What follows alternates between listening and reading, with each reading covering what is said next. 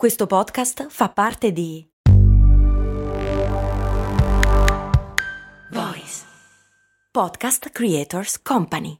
Mom deserves the best, and there's no better place to shop for Mother's Day than Whole Foods Market. They're your destination for unbeatable savings, from premium gifts to show-stopping flowers and irresistible desserts. Start by saving 33% with Prime on all body care and candles. Then get a 15-stem bunch of tulips for just $9.99 each with Prime. Round out Mom's menu with festive rosé, irresistible berry chantilly cake, and more special treats. Come celebrate Mother's Day at Whole Foods Market.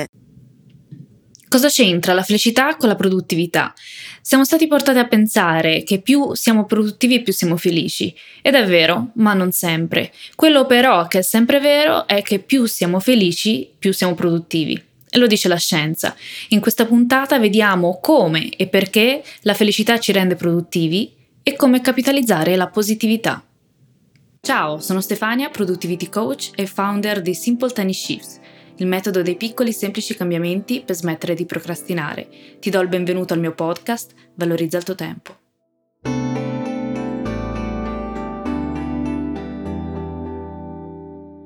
Quando ho iniziato a progettare il metodo Simple Tiny Shifts in modo del tutto naturale, ad un certo punto ho iniziato a leggere molti studi di psicologia sulla felicità. È un argomento che mi affascina tantissimo. Però mi sono chiesta che cosa c'entra la felicità con la produttività? Ti capita mai di avere dei momenti in cui realizzi che stai facendo diverse cose che apparentemente non c'entrano niente l'una con l'altra, ma poi ad un momento inizi ad unire i puntini? Ecco, per me era sempre più chiaro. Ho iniziato a approfondire il tema della felicità perché è strettamente legato alla produttività. Mi sono chiesta cosa significa per me produttività e ormai lo hai capito, per me significa dare valore al proprio tempo, valorizzare il proprio tempo utilizzarlo nel modo giusto. Ma poi mi sono chiesta, ma qual è il modo giusto? Nel modo giusto per chi? Nel modo giusto secondo cosa? Secondo quali regole? Credo che la risposta giusta sia nel modo che ci rende felici, quindi il modo giusto per noi. La felicità è soggettiva e si manifesta in tanti modi. Da sempre la definizione di Martin Seligman, il padre della psicologia positiva, è quella che secondo me centra il punto.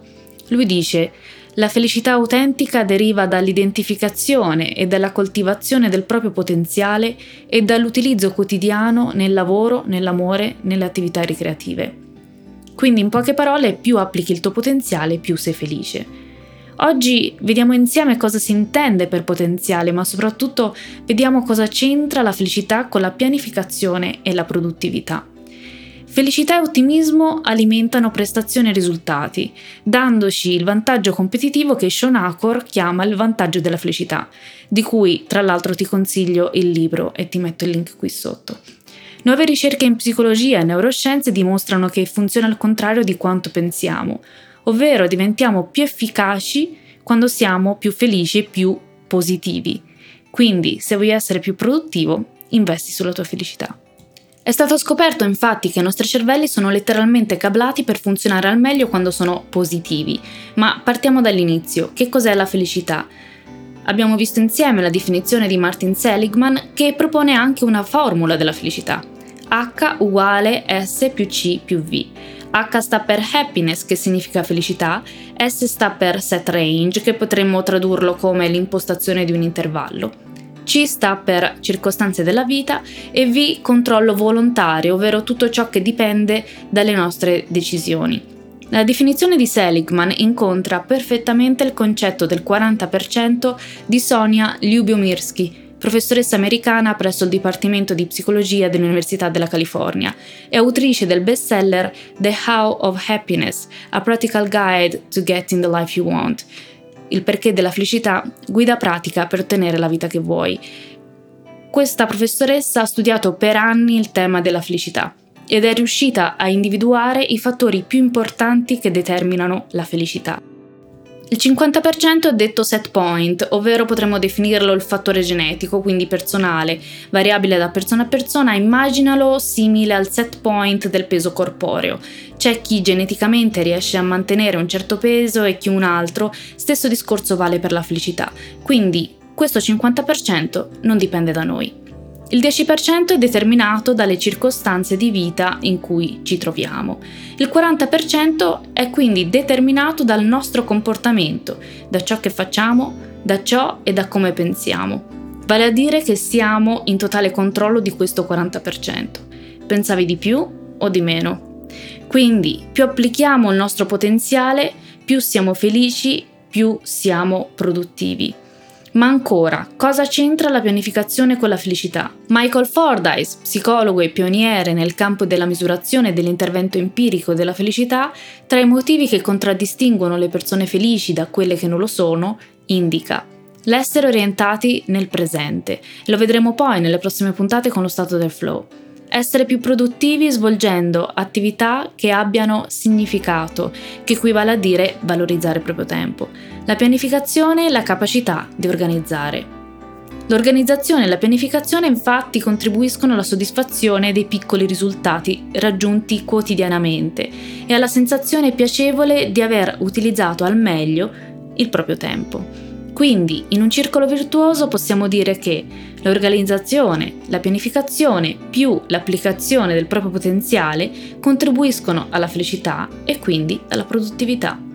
Prima ho accennato che il nostro cervello è cablato per funzionare meglio quando è positivo. Ma come si fa ad avere un cervello positivo? Per avere un cervello positivo è necessario capitalizzare sulla positività, ovvero accumulare positività. Scientificamente è stato provato che alcune attività permettono di farlo. Qualche esempio, praticare la gratitudine, fare journaling, fare esercizio fisico, meditare, riutilizzare un talento che non utilizziamo da molto, questo è bellissimo, investire soldi in esperienze più che in beni materiali, praticare gentilezza, stare all'aria aperta e a contatto con la natura o pianificare un evento piacevole che produce quello che viene chiamato la gioia dell'anticipazione. Molto spesso queste attività vengono sottovalutate durante la pianificazione, sia la percezione che un'ora in più davanti al computer, anche quando siamo stanchi o siamo poco concentrati, sia più efficace che non fare una passeggiata. Io li chiamo happiness booster, ovvero tutte quelle attività che danno un'iniezione di felicità.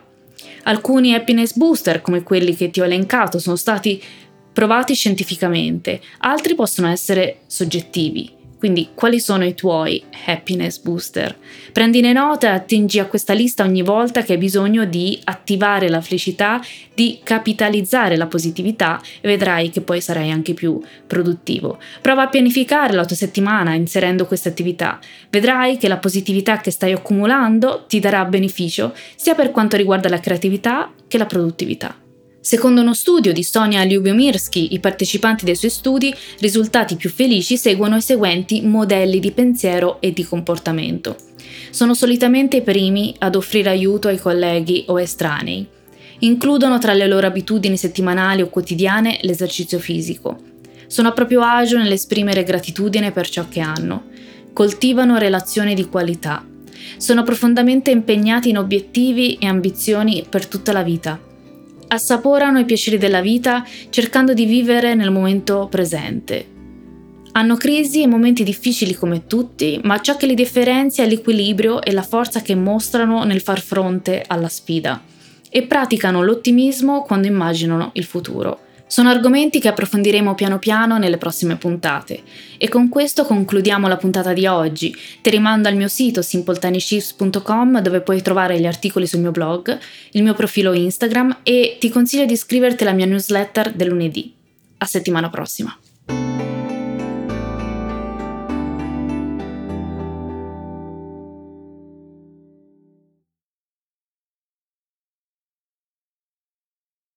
I'm Sandra, and I'm just the professional your small business was looking for. But you didn't hire me because you didn't use LinkedIn jobs. LinkedIn has professionals you can't find anywhere else, including those who aren't actively looking for a new job but might be open to the perfect role, like me.